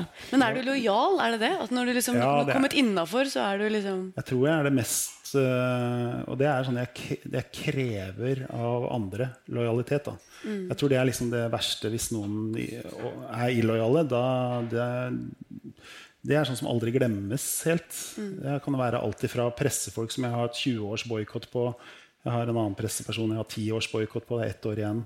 Jeg har, øh, men, men sånn at hvis folk liksom viser seg at eh, hvis du lover meg et eller annet, litt sånn viktig, da, eh, sånn som kommer litt fra hjertet, og så viser det seg at du bare driter i det, da tror jeg ikke jeg kunne hatt med deg i øret igjen. Og det er jo det er nok en ganske vesentlig del av uh, Lojalitetsbiten er viktig for meg. Men det hindrer deg ikke å drive med masse practical jokes og terge folk. Kan Nei. du fortelle om, om eh, en, altså Du ble jo programleder eh, etter at du var deltaker i Robinson. Mm. I to måneder under en produksjon. Så eh, da, da var det en bergensk eh, produksjonsarbeider. Ja, det husker jeg. og Christer nektet å snakke norsk. Han latet som han ikke forsto bergensk og snakket kons konsekvens engelsk. Det har jeg gjort, og det gjør jeg fortsatt. Mary. Mary. Ja, men hva er greia med det, da? Det er bare for å irritere. Men jeg tror når du er på en sånn produksjon, så er min jobb så bitte, bitte liten. Jeg skal en gang annenhver dag omtrent gå inn og si og gå bortover og si det har gått 16 dager, og nå er det klart for kappestrid. Og så har jeg ikke noe å gjøre på to dager. Og det eneste jeg sitter og tenker, er sånn Hvordan kan jeg plage noen og terge noen? Og det er klart, min gamle sjef Jan Frode har jeg jo fått uh, gjennomgå veldig mye. Uh, fordi han er jo og det er jo sånn at jeg plager ofte de jeg er mest glad i. Men jeg husker en gang hvor vi da skulle ut på en øy. Det var bare en lydmann, en eh, eh, kameramann, Jan Frode og meg. Og vi da dro ut på denne øya hvor jeg skulle si verdens enkleste stikk. Og for han var dette her sånn som jobber mye. da. Jeg ikke, jobber ikke mye. Så han var sånn Fy faen, dette blir deilig. Vi har fire timer eller sånt nå til de kommer. Alt vi skal gjøre, er at du legger din intro, og så kan vi slappe av. Og vi kan bade og kose oss. Og, og han er sånn positiv og god fyr. Så det gjør at du får sånn veldig lyst til å være grei med ham. Og da tenkte jeg det eneste jeg nå har, det er tid. Og, og jeg skal spise opp den tiden, kosetiden til Jan Frode bare ved å være helt eh, grusom. Og jeg vet ikke hvorfor jeg gjør det, for det er ikke noe hyggelig egentlig. Men greia var at da eh, fikk jeg et manus, og det var sånn veldig enkelt. Jeg skulle si noen ting, og så skulle vi gå, og så skulle jeg Prøv å sette den på første, og det har jeg aldri klart i hele mitt liv. Men det var sånn, Sett den på første nå, så har vi hele dagen vi kan kose oss. Og så rett før jeg skulle til å si noe, så jeg bare jeg vet hva, Jan Frode, Vi må bare skrive om litt her. Og så bare, «Ah, ok, vi kan godt gjøre det. Fortsatt positiv. Kommer han bort, og så skriver jeg om et par ord som er litt sånn forskjellige. Og så gjør jeg det en gang til, og så rett før jeg skal til, og kameraene er klare, og så Nei, vent, da. Jeg føler ikke at det sitter helt. Jeg. Det går bra, Christer. Ikke noe problem. Vi prøver litt til. Og sånn oppbyggende og positiv, for han vet jo at uh, man må være venn med programlederen, ellers så vil Ja, programlederen bli psykopat. ja. og det vil han jo ikke. Og så uh, ender det opp at vi da begynner å, å gå bortover, og jeg skal gå da ti meter og si verdens korteste tekst. Og hver gang jeg nesten er ferdig, så snubler jeg i en eller annen rot, eller sånt noe, som gjør at vi bruker, jeg tror vi bruker to, kanskje to og en halv time bare på å gjøre ett lite stikk. Og det som er så innmari gøy for meg, da, at jeg har jo da fått med meg både eh, lyd og kamera på dette, her, så de begynner å filme Jan Frode istedenfor meg. Som gjør at jeg har jo fått verdens beste video tilbake om eh, filmen som vi lager. Og jeg tror jeg bruker hele tiden sånn satt akkurat i det båten med de andre kom. sånn at, åh, der fikk vi den til å sitte. Men det er jo sånne ting som jeg kan kose meg veldig veldig, veldig mye med. Men hva med de andre, da? Syns de det er gøy, eller? Nei, de blir litt slitne av det. Og hun bergensdama da, hun var leid inn for å lage Weber. altså små filmsnutter som de skulle bruke i produksjonen. Og ifølge Jan Frode, sjefen til Christer, så klarte hun ikke å levere ett eneste VB-innslag fordi du bare tulla. Jeg var veldig mye jeg, jeg tror ikke jeg har gjort alltid jobben så enkel for alle andre. Men jeg, jeg liker jo å Men er du ikke da alene om å ha det gøy? liksom? Jo. Og sånn kan det være hjemme Det så også. Jeg kan få det for meg at jeg begynner å fnise av ting som bare er Og som du vet det ikke blir noe god stemning av. Men så like koser jeg meg med det. Kanskje den aller morsomste practical joken jeg har gjort. Det husker jeg det var en lydmann som øh, øh, Jeg husker ikke navnet hans, men det er ikke så viktig. Jo, Stian. En lydmann som het Stian. Og Stian var en veldig søt fyr. Å, herregud, jeg koser meg med dette her. Nå, dette blir gøy. For dette her gleder jeg meg til å fortelle dere. Dette, jeg kommer veldig dårlig ut av det. Men uh, Stian, uh, vi hadde sånne konkurranser. Vi spilte av og til litt uh, turneringer, fotballturneringer. Et sånt, så sa jeg at jeg kommer til å slå deg 15-0 i badminton. Hvis jeg slår deg 15-0 i badminton, da skal du gjøre som jeg sier. Vi skal skrive på en lapp, og så skrev han en lapp jeg skulle gjøre. Hvis det ble ett poeng eller mer. Selvfølgelig slår jeg han 15-0 i badminton, for jeg er dødsgod i badminton. Og det som var da, det jeg ville at han skulle gjøre, var at han skulle gå til en dansk eh, produsent på den store festen vi skulle ha. Og så skulle han si til henne, når alle hadde begynt å drikke litt, sånt, så skulle han gå bort til henne og si What's a man like me have to do to get a real job around here? skulle han si til henne. Vi snakker alltid dansk, engelsk med danskene. Og hun fra Bergen. Og det som da skjer, er at uh, dette er jo, kan jo bli litt gøy i seg selv, men ikke så veldig gøy. Men da går jeg da til hun dansken så sier jeg i løpet av kvelden så kommer det til å komme en norsk lydmann bort til deg og si What's a man like me have to get the real job around it? Og da skal du klikke helt, og du skal lage et helvete uten like.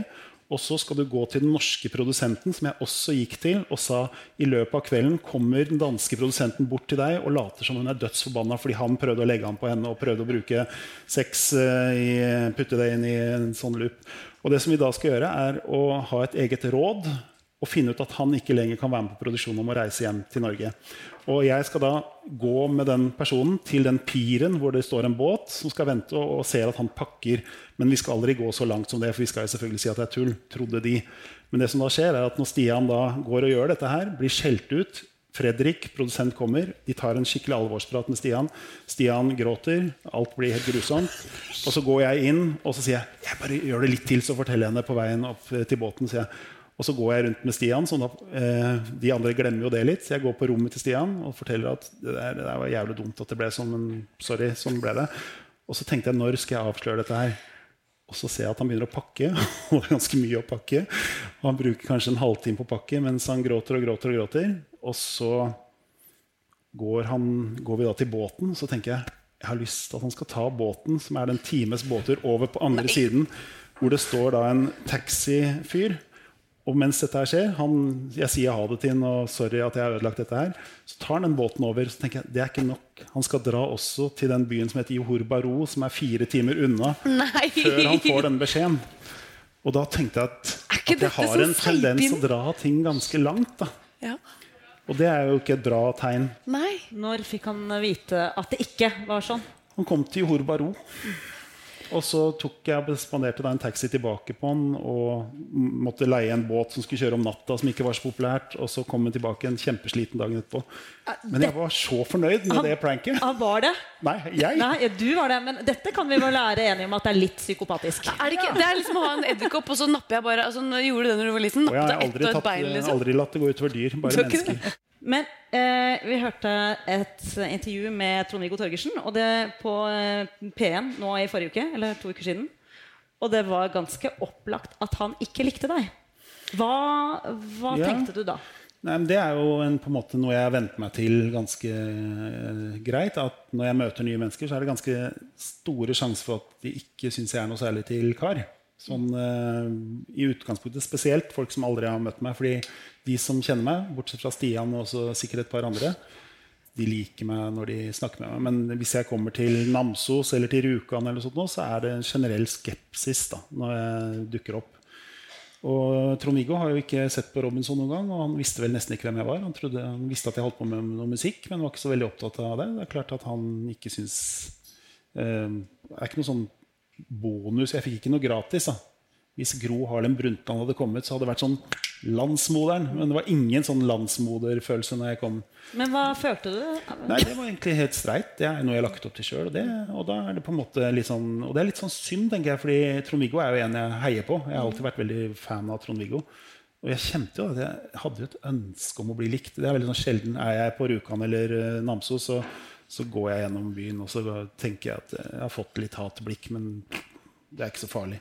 Men akkurat Trond-Viggo er liksom, jeg tenkte at så gøy hvis han hadde likt, uh, likt meg. Patetisk. Men du jobbet, jo, du jobbet jo hardt i intervjuet for å få han til å like deg? ja, jeg tror han var litt sånn pirkete. Jeg fikk faktisk et par sånne meldinger i Facebook at uh, uh, så slem han var med deg. Ja, og det merka ja. ikke jeg, for jeg var liksom er vant til at piggene er litt ute. Og så må man jo smoothe det til. Men det endte i hvert fall med at jeg fikk booka den til en festival jeg skal lage til neste år. Og at vi virka som vi var uh, gode venner. Jeg har tatt sånn personlighetsanalyse hos uh, Harald Eia. Og, ja. og kommer jo ikke noe sånn veldig godt ut av det sånn personlighetsmessig. Men jeg har jo noen sider som er fine, og så noen som ikke er så fine. Det er det. Sånn er det med de fleste. Men det jeg merker, er jo at um, jeg setter meg ofte i en sånn situasjon hvor jeg kan komme, og ofte kommer veldig dårlig ut av det. fordi at ofte så føler jeg at uh, hvis man skal inn i en debatt eller ha en sånn offentlig uh, krangling, så er det veldig sånn traust å skrive et sånn koselig lite lesebrev. Og jeg syns det, altså, at uh, man må være snille med hverandre og ta vare på miljøet. og sånt noe. Det er jo fint. Og så blir det lest, og så får du noen likes, og så er det over. Men jeg liker å sette meg sjøl i situasjonen på en litt sånn negativ måte, sånn at det løfter debatten opp litt, og kanskje da ofre meg sjøl litt grann i sånne type debatter. Og det har jeg gjort et par ganger. Jeg husker at uh, litt sånn mediekritikk. jeg husker det er, Dette er kanskje det drøyeste jeg har gjort. Den holdt jeg vel kanskje på å få sparken fra TV3 en gang i tida også på. Eh, men jeg var litt sånn lei av at man eh, At mediedebatter ofte blir sånn derre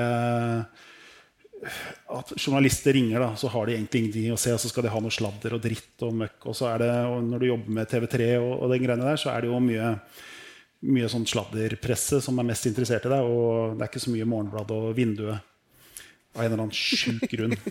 Men eh, da husker jeg at det ringte en fra Se og Hør til meg. Og, for jeg hadde vært dommer i et program som het Top Model. Og fordi at jeg hadde vært modell. Men det var vel mest sånn at de trengte litt action der, så jeg hadde fått beskjed at kan ikke du dra på litt og være litt uh, det, vise den siden av deg som ikke nødvendigvis er så eh, sjarmerende. Uh, og da husker jeg det var en person som var med i dette programmet, og jeg skulle komme med tilbakemelding på et bilde hun hadde tatt av seg selv.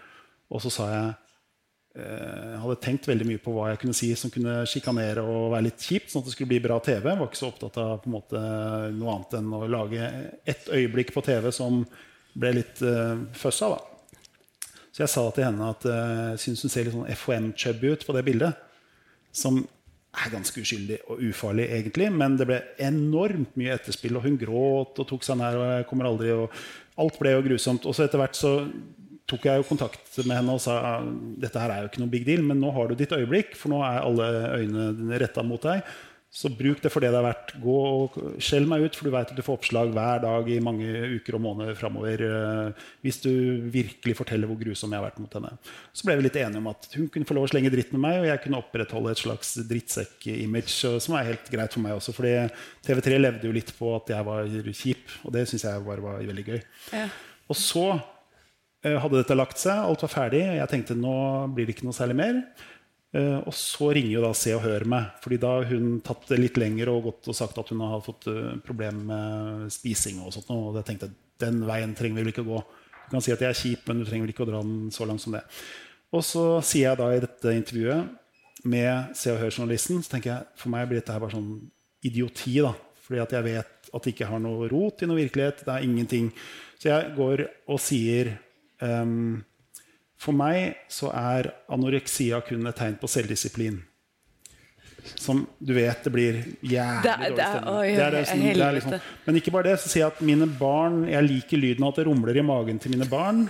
Og så eh, elsker at når ungene kommer mot meg med utstående kneskåler sånn, ja, men da må du skjønne sånt. at det er humor. Liksom. Ja, men Alle skjønner jo det. Og ja. Se og Hør-journalisten skjønner også at det er humor, for han ja. ler mens vi gjør disse tingene her.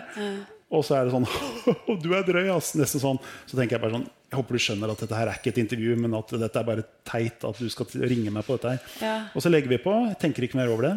I mellomtiden ringer han da Anoreksiaforbundet og Bulimiforbundet og skal ha uttalelser om det at Christer mener at uh, I fullt alvor da sier han at Christer Falk mener at uh, bulimi eller anoreksi er et tegn på selvdisiplin. Så tenker jeg for en sjuk verden vi lever i. For så folk er så opptatt av klikk. Mm. Og folk er så opptatt av å, å, på en måte få den store headlinen sin av journalister også, at, at, man må nesten tro at folk er blitt gærne. Mm. Og da kjente jeg at For det ble jo ikke bare ille nok når det kom på trykk, men så begynner det å dukke opp en bloggpost med en jente på 29 kilo eller noe sånt, noe som sier at 'Christer Falk, vil du at jeg skal dø?' Og da husker jeg at heldigvis så er jo da min kjæreste pressesjef i TV3. Som gjør at hun greier å smoothe det til. Ellers så hadde jeg sannsynligvis Fordi verden er så sjuk eh, når det kommer til at man skal legge seg flat og politisk korreks, mm. at man må på en måte aldri finne på å ha det morsomt. med det Som sånn standup-komiker kan aldri snakke om kreft. Nei. Og hvis de gjør det, så blir det alltid sånn Unnskyld meg. Alle kjenner? Du må kunne tåle alt, og jeg mener at eh, man må legge den lista ganske høyt. Da. Jeg mener at det er jo Om jeg så hadde ment det, så må man tåle det, tåle det på en måte. Men jeg mener jo ikke at eh, anoreksi er et tegn på selvdisiplin. Bare så det er sagt. Men sånn, uh, bare snakke litt om hjemmet. Uh, kjæresten din har kalt deg en uh, pusekatt. Ikke bare pusekatt, men en Hun sier Tjukk pusekatt. ja, En kjempestor, vrang pusekatt. Hva tror du hun legger i det? Jeg vet hva hun legger i det. Skummel, varsom, kjern, leken, uforutsigbar. Ja, uforutsigbar er jeg. Det tror jeg alltid jeg kommer til å være. Men det er litt sånn at eh, det er veldig gøy at ikke folk alltid vet. Jeg merker at jeg, bruker, jeg er jo veldig sånn Jeg tenker jo mye. Det er, det er mange som har sånn Finner den der yogastillingen og kan sette seg ned og tenke på ingenting. Jeg tenker million tanker hele tiden. Kaos hele tida. Så at jeg får sove på natta, er egentlig et under. Men eh, jeg er jo en veldig sånn hjemmekjær person. Jeg gjør jo aldri noe utenfor husets fire vegger etter klokka ti om kvelden. Hvis ikke det er en litt sein kino. Jeg har vel aldri vært på et utested i hele mitt liv. Aldri vært på et diskotek eller hva det kalles nå. En klubb. Du er ikke redd for at du har gått glipp av noe? da? Nei, jeg er helt sikker på at jeg ikke har gått glipp av noe. Jeg er ikke så sikker på det. Nei, men jeg merker det de få gangene du blir pressa ut i sånne sosiale ting som f.eks. et bryllup. Jeg har blitt invitert i, i bursdagsselskaper på sånne runde ting som jeg må være med på. Og så når jeg har fått en sånn invitasjon på mail, så løper jeg og arrangerer en konsert den dagen. Sånn Shit, jeg må bare få et band til å spille et eller annet sted den dagen, sånn at jeg kan si oh, det krasja akkurat med den konserten. Men hvorfor konserten. er det så jævlig, da? Fordi det er så jæv folk er så jævlige når de drikker. Det er det drikkegreiene. Ja. Folk blir så Ja, men hvis du drikker jævlig. selv, så merker du det ikke. Ja, ja, Tips fra Lene. Drikk selv. Det er kjempebra. Det har jeg aldri tenkt på. Ikke det? Jeg gjør det, for da, da er det kjempegøy. Ja, men det er rett og slett helt grusomt å være steder. Jeg merker at uh, Ja, nei, det er sånne ting som at uh, Jeg er sikker på at jeg kunne ha gifta meg med min kjæreste nå, men tanken på å ha et bryllup hvor det kommer mennesker, er så jævlig at jeg velger å ikke fri til deg nå heller, Line. Og, og det er en annen grunn òg. Så hvis jeg sier 'skal vi danse', Christer? Ja, Hva dansing tenker du da? er det kvalmeste jeg veit om. Alt som har med dans Og menn som danser, det er altså så motbydelig å se på. Og det, er sånn at det byr meg så imot på alle tenkelige måter. Enten så er de kjempeflinke, og da er de bare jævlig kvalme å se på. Eller så er de ikke noe flinke å danse, og da er det jo utrolig flaut. Av og til, hvis jeg kommer i sånne situasjoner, så liker jeg å sitte og se sånn fra sidelinjen, hvor du ser Folk står Nå er det noen dansemoves her. ja, nei, det er sånn flaue dansemoves. Det er kanskje det beste jeg veit å tenke. Og da får jeg sånn dessverre sånn, litt sånn Ubermensch-tanker at eh, jeg er så mye bedre enn det. Men hvordan klarer du å høre på Prince uten å ha lyst til å danse? Ja, nei, det det, er skjønner ikke ikke noe vanskelig i det hele tatt. Jeg har vært på så mye Prince-konserter, og jeg prøver nå etter hvert å, Eller prøvde etter hvert å gå lenger og lenger bak. For før var det veldig sånn mål å få plass på de to-tre første radene. Uh, For jeg var i en fanklubb, og fikk, men da merka jeg jo at alle er jo så innmari positive og, og står sånt. Og jeg, min måte å absorbere kunst på er å stå helt stille. Og sitte på en kino, liksom. Så du sitter jo bare stille fordi du får den i trynet. Og jeg kan sitte på en konsertfilm og se fantastisk musikk fra scenen. Men eneste min måte å absorbere det på, er å se og tenke Wow, det er bra. Men hun, hun har også fortalt at uh, i huset deres så er det hun som er mannen. Hun Ja. som mekker og ser på actionfilmer, mens du faktisk elsker romantiske komedier. Nei, jeg liker Sandra Bullock. Men jeg liker ikke romantiske komedier. Men jeg, jeg begynner å grine av Sandra Bullock. For hun har et eller annet med øynene sine som gjør at du blir dratt inn i det.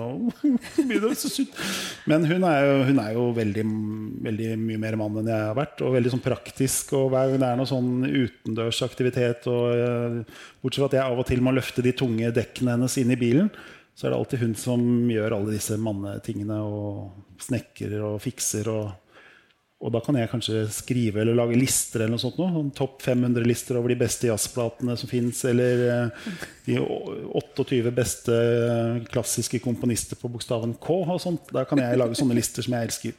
Og hun er jo veldig sånn glad i å jobbe i hus og med sånne ting òg. Så det er veldig, veldig bra fordeling. Altså. Det funker fint for deg. Ja, hun er superfornøyd. Vi er alle superfornøyde med det. Eh, siste spørsmål.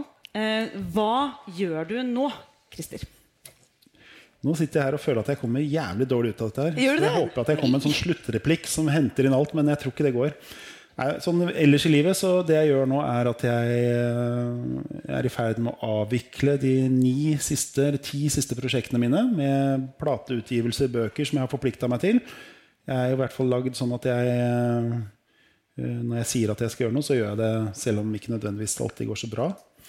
Så jeg skal bli ferdig med de. Det er bl.a. disse to Ole Paus-boksene som jeg skal jobbe en stund med. Jeg har en artist som heter Odd Einar som jeg jobber med. Jeg har et gigantprosjekt med Bendik Hofseth i 2020, men han blir jeg aldri ferdig med. Men jeg skal ikke bli ferdig med musikk, og jeg kommer ikke til å bli ferdig med egentlig noen ting. Jeg kommer bare ikke til å gi ut så mange store fysiske eh, ting som er altfor dyre og altfor lekre lenger. Så jeg kommer til å gjøre mye mer sånn booking, og jeg kommer til å jeg har jo en del festivaler jeg lager. Jeg lager en konsertserie i Nordstrand kirke som heter Gåsehud, som jeg kommer til å holde på masse med. Så jeg kommer ikke til å gå ut av noe musikk. Jeg kommer bare til å ikke blakke meg på ting som altfor få bryr seg om, som jeg syns er altfor gøy å lage.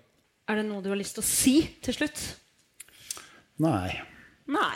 Er det Du, noe dere vi, har lyst til å Vi spørre Vi lovte å si at uh, Vi lovte at dere skulle få Ja. stille spørsmål. Der er, Der er det spørsmål. Der er det spørsmål. Vi trenger en eh, mikrofon. Jeg har noen spørsmål, egentlig. Uh, Jeg lurte på, Har du noe kontakt med denne Poppe ennå? Ja. Jeg lurte jo Poppe. Han forsvant jo ut som eh, femte person. Hadde han kommet blant de fire siste, hadde han sikkert vunnet. Så jeg var veldig avhengig av at han skulle ut. Og så først spurte han meg Var det meningen hele tiden at du hadde lurt meg hele tiden. Så sa jeg ja. Det var det. Men jeg er veldig glad i deg for det. Og så tenkte jeg at eh, da får han være venn med meg eller ikke. Og vi er fortsatt veldig veldig gode venner. Og vi har en sånn avtale at hvis han kommer til Oslo, så skal jeg eh, bruke litt av de pre pengepremiene som jeg lurte ut av han på middag på han. Så han ser jeg stadig vekk, og vi skriver til hverandre julekort. Og han bor jo på andre siden av landet, men vi er, vi er fortsatt veldig veldig glad i han. Yes. Og så tenkte jeg egentlig, Han svarte jo litt på det, men eh, hvordan du ville reagert til Poppes øyne med tanke på ditt syn på lojalitet? Ja, jeg er jo litt sånn at konkurranse er alt lov. Hvis du har fått et, ut, et sett regler Jeg var veldig sånn i tvil med meg sjøl på den eh, Robinson. Fordi jeg tenkte jo at reglene er Du skal ikke drive fysisk vold med noen, men du kan gjøre absolutt alt annet. Som er den overordna regelen. Og så har du de litt sånn menneskelige aspektene som kom under. Og for meg var det liksom en sånn Uten noe problem hadde jeg de første to ukene på å bare være helt klin gæren. Og så kommer det jo et eller annet tidspunkt hvor du møter deg sjøl i døra og tenker at jeg kan ikke være så grusom når det er faktisk mennesker som vi har delt hemmeligheter med hverandre. De vet masse om meg, jeg vet masse om de. Og da Disse to verdenene krasja jo elegant sånn en gang sånn ca. to uker uti der. Og vi var der jo i åtte uker, så da kan du tenke deg hvordan de siste seks var. Men allikevel var jeg så innstilt på å vinne at uh, psykopaten fikk, ta, fikk seire. Men eh, det er en del ting jeg gjorde der som ikke, ikke hadde funka i det virkelige livet. Men jeg, jeg skylder på det at det var en konkurranse. Jeg har aldri tror jeg, oppført meg sånn hvis det ikke hadde vært i en konkurransesammenheng. Og en del sånne pranks som har gått altfor langt. Og sikkert et par ting til. Og siste veldig kort. eh, Denne journalisten fra Se og Hør som du snakket om spiseforstyrrelse med, er dette en av de du boikottet? Nei. Dette er en person som eh, ikke er journalist i Se og Hør lenger. Har du noe med det å gjøre? Nei. Jeg tror jeg er helt frivillig. Men eh, nei, det var ikke noe, jeg var ikke egentlig sur. Jeg bare vet at verden er sånn. Men jeg tenker bare, jeg syns det er synd at verden er sånn. Og jeg tenker at jeg hadde jo håpa på at folk, når de da skriver dette her, så kanskje de tenker verden, eller livet er for kort til å bruke tid på å være journalist i Se og Hør. Jeg ser veldig ned på journalister i og Nå har ikke jeg hatt med det å gjøre på mange år, men jeg tenker at hvis du bruker livet ditt på å skrive og grave i andres privatliv og prøve å spisse Det er liksom det nedrigste av alt du kan nesten få av jobb. Jeg, jeg kan ikke tenke meg en fælere jobb enn å jobbe som sladrejournalist i typ Se og Hør, VG, Dagbladet. Det er liksom de folka jeg ser mest ned på i hele verden, i tillegg til de som eh, ikke eh, skjønner god musikk. Hvem ser du mest opp på? For å avslutte de, de jeg ser mest opp til, er folk som type eh, artister som uh, har integritet, som står imot, som tenker at Ok, jeg kommer ikke til å stille opp med Ane Dahl Torp uh, hjemme, men jeg kommer til å jeg kommer til å fortsette å lage god musikk, og så håper jeg at en eller annen vakker dag skjer det et eller annet som gjør at vi får lønn som fortjent. Innen musikk, som er liksom det jeg egentlig lever ånde med og for hele tiden, så er det det som er liksom de folka. Bendik Hofseth, som tok eh, følgende av i 2004, da han fikk noen sånn helt vanvittige slakter. Han kan jo ikke egentlig få noe dårligere enn en firer på terningen, men han fikk en ener i en avis. Og den eneren var mest fordi at de tenker at enere blir mer lest enn firere. Og det er da grunnen til at Bendik Hofseth tenkte at jeg tror ikke jeg har lyst til å være en del av denne verden lenger. Så han slutta med musikk Mm. og holdt på med helt andre ting. Helt til da sånne som meg tok kontakt med ham og sa vi kan ikke ha det sånn, du må fortsette å gi ut god musikk. Mm. Fordi verden blir et mye dårligere sted uten deg. Og da tar han opp saksofonen sin igjen, og så spiller han. Og nå spiller han jo bedre enn han noen gang har gjort. Han er virkelig så bra at eh, jeg, tror, eh, jeg tror vi har en sånn person som eh, kommer til å bli snakka om på lik linje med Grieg og de aller, aller største mus musikerne noensinne. Gå hjem og hør på Bendik Hofseth, sier jeg bare. Bendik Hofseth sa alle trenger en Christer Falk i livet, og det har du vel egentlig bevisst? Vi Jeg er litt trenger- jeg er litt usikker, men- vi, trenger, vi trenger noen som er med på å hjelpe til å løfte fram det som er bra. Så tusen takk, ja. Christer Falk. Takk skal du ha.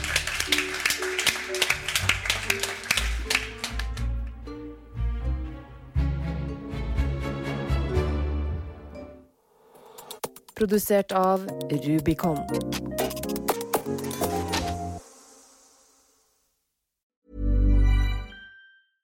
Spin your passion into a business with Shopify and break sales records with the world's best converting checkout. Let's hear that one more time. The world's best converting checkout. Shopify's legendary checkout makes it easier for customers to shop on your website, across social media, and everywhere in between. Now that's music to your ears. Any way you spin it, you can be a smash hit with Shopify. Start your dollar a month trial today at shopify.com slash records.